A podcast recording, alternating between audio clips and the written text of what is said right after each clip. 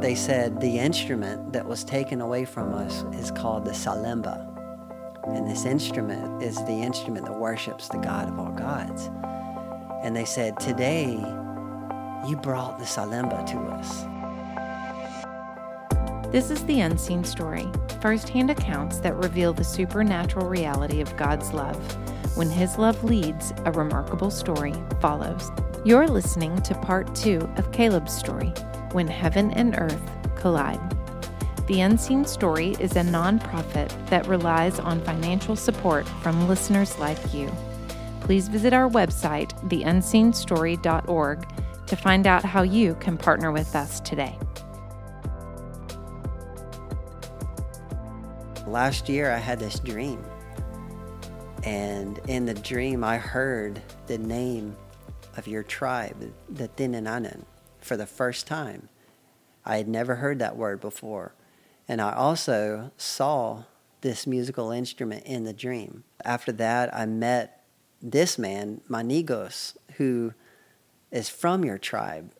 And he helped me lead me to your, your house today and I was able to make this instrument and I just felt like I wanted to give this instrument to you today. Some of the other chiefs that that walked into the room, they saw this instrument and they kept walking up to it and they were pointing at it and they were saying Salemba, Salimba. They kept saying this word Salemba.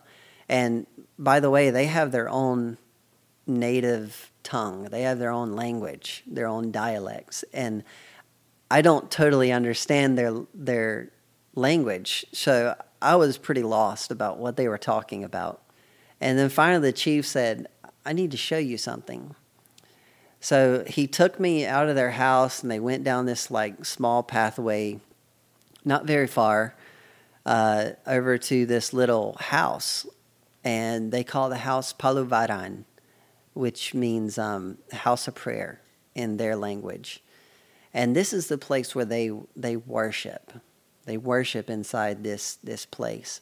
But it's also sort of a storehouse of all their kind of ancient articles of their of their tribes. They have pottery work, they have metal work, they have weaving, um, all these different things that are tangible evidence that their tribe has been living and existing for hundreds of years.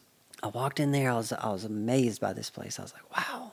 And then they had all these musical instruments on the side of the wall, and I was like, oh, this is incredible. So they started to tell me that uh, there was there are different musical instruments that worship their different gods, and they. Uh, they have like the god of the tree, the god of the stone, the god of the river, and they're not necessarily gods, but they believe that the one true God or the Creator has sent down uh, angels to guard these different things, like the angel of the river, the angel of the stone. And so instead of praying and worshiping directly to God, they pray and worship to these different angels, that, that the angels would be the ones to connect them to God. And so it's it's a little bit different, but it's not um, not completely like they don't believe in many different gods. You know, they believe in the one true God. So anyway, they they have these different instruments that worship they get different angels, and they believed uh, they they had all these instruments there, and then there was this one spot that was just kind of blank in the wall, and they said that somewhere between 100 and 150 years ago, there was a tribal war. And um, they said during this war, there was a there was their most valuable musical instrument that worshiped the God of all gods. And during this tribal war, that instrument was taken away from them. And they started uh, like lamenting uh, and they they created a song from that time, and the song goes something like this: uh, "The instrument was taken away from us, therefore God is going to redeem it back to us one day." So it was a prophecy, and um, they said the instrument that was taken away from us is called the salemba, and this instrument is the worship, is the instrument that worships the God of all gods. And they said, Today you brought the Salemba to us. And I was like blown away. I was like, oh my goodness. And and after that they like gathered just a small gathering of tribal chiefs, tribal leaders. They got them all together and they, they were like, This is it. This is the Salemba. And everyone knew what it was when they heard it and, and when they saw it the story that's been passed down through the generation goes like this the salemba is sh- shaped like a bowl it's a golden bowl that has strings stretching from the outside to the middle. And when they the strings all come to the middle and they meet in the middle.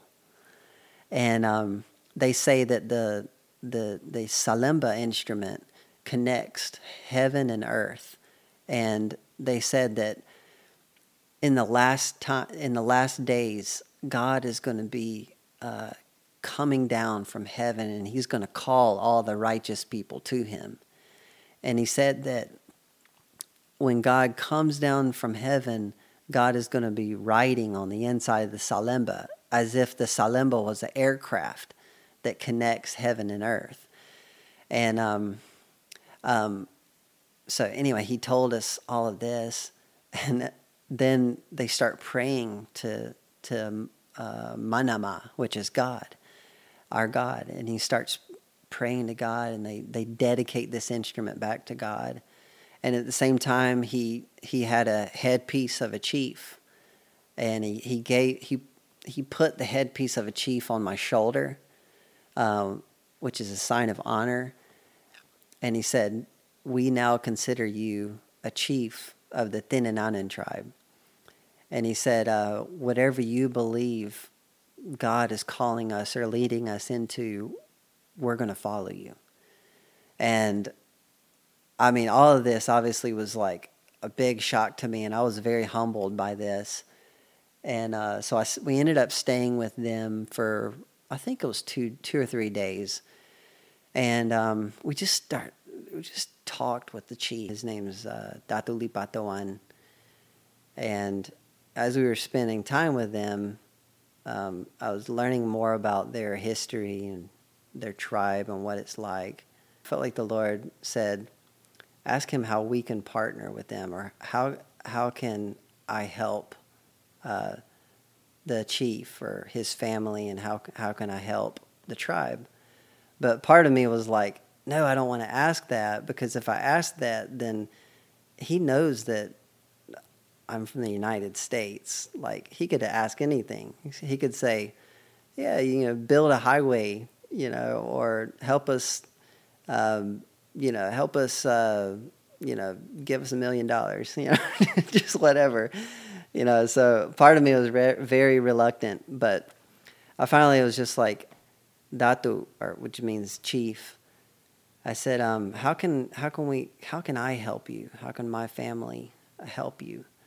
And um, after that, he said, Well, if you can help us with one thing, I want you to help us with this. I want you to help us translate the Bible into our language. And um, I was just so amazed by this.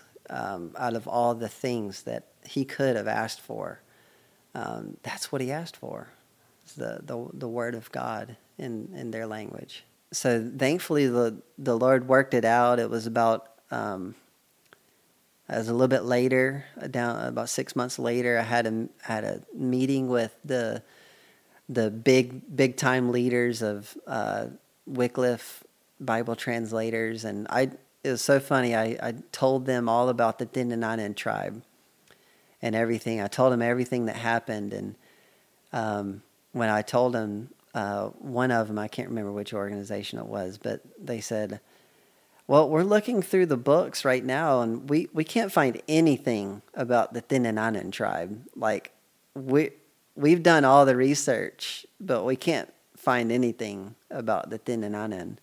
And I was like, yeah, you're probably not going to find it in the book. Like, you're going to have to go out there to the mountains and, and find, see them yourself. And uh, I'm so thankful for Wycliffe and all of the um, organ- Bible organizations like uh, Translators Association of the Philippines because they got out there. They went out there with me to the mountains and they met all the 50 chiefs of the Tinananan tribe. And they had a meeting with them, and all 50 chiefs in January of 2015 agreed that they wanted to have the Bible translated into their language. And um, so that's what started the, uh, the translation. Um, translation is a very big process. It's, it takes a long time and it's uh, it's not an easy task. Um, we've actually had a whole lot of challenges throughout through the through the past few years of of uh, really getting it started and flowing well. And uh, so that's a big prayer thing that we need to be praying for.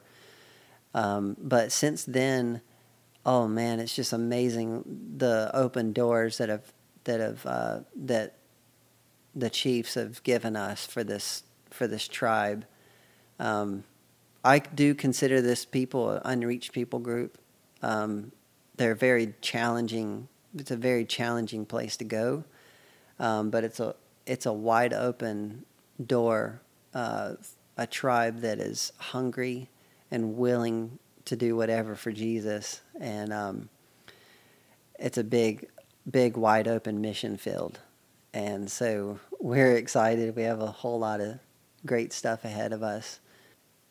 It is really hard to, to articulate how I felt in the moment, um, mostly because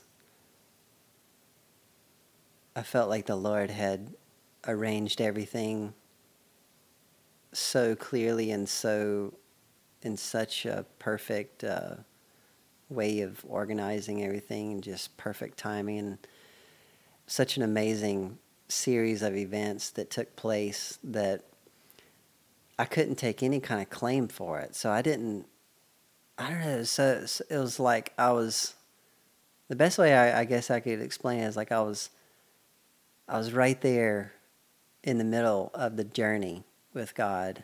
And I felt like He was in, there in the moment. And I was just like, yeah, yeah, this is Him. This is Him. This is what He did. That's the best way I can explain it, I think. Um, obviously, I was sort of speechless, and my friend Antulau, who was with me, also was like, "Oh my goodness!" Like all of this just unfolded, you know, and uh, it was it was just kind of mind blowing, and um, we didn't really know what to say. We're we're sitting there in the middle of the Paluvaran the prayer, the house of prayer, and um, he's the chief of the tribe is um, praying to to God and thanking God for that the Salemba was brought back, and that you know just declaring to God that we're now going to worship Him, you know, with this instrument and with this sound, and then they're uh, gifting me with this headpiece of a chief, you know. So it was, it was it was humbling. It was exciting. It was. I knew that there was a, a big journey ahead of us. So, in a lot of ways, it's. Um, in a lot of ways, it's almost scary to think, because uh, there's a lot of there's a lot of responsibility in my hands. Yeah. Thank you for listening. We believe that God drew you to this podcast today. We pray that you would ask the Holy Spirit, what is it that He is trying to tell you through this story? We invite you to partner with us through your God given resources of time, prayer, and finances. Without your sharing, these stories don't spread to those who need them. Without your prayers, we are limited in what we can do for the kingdom.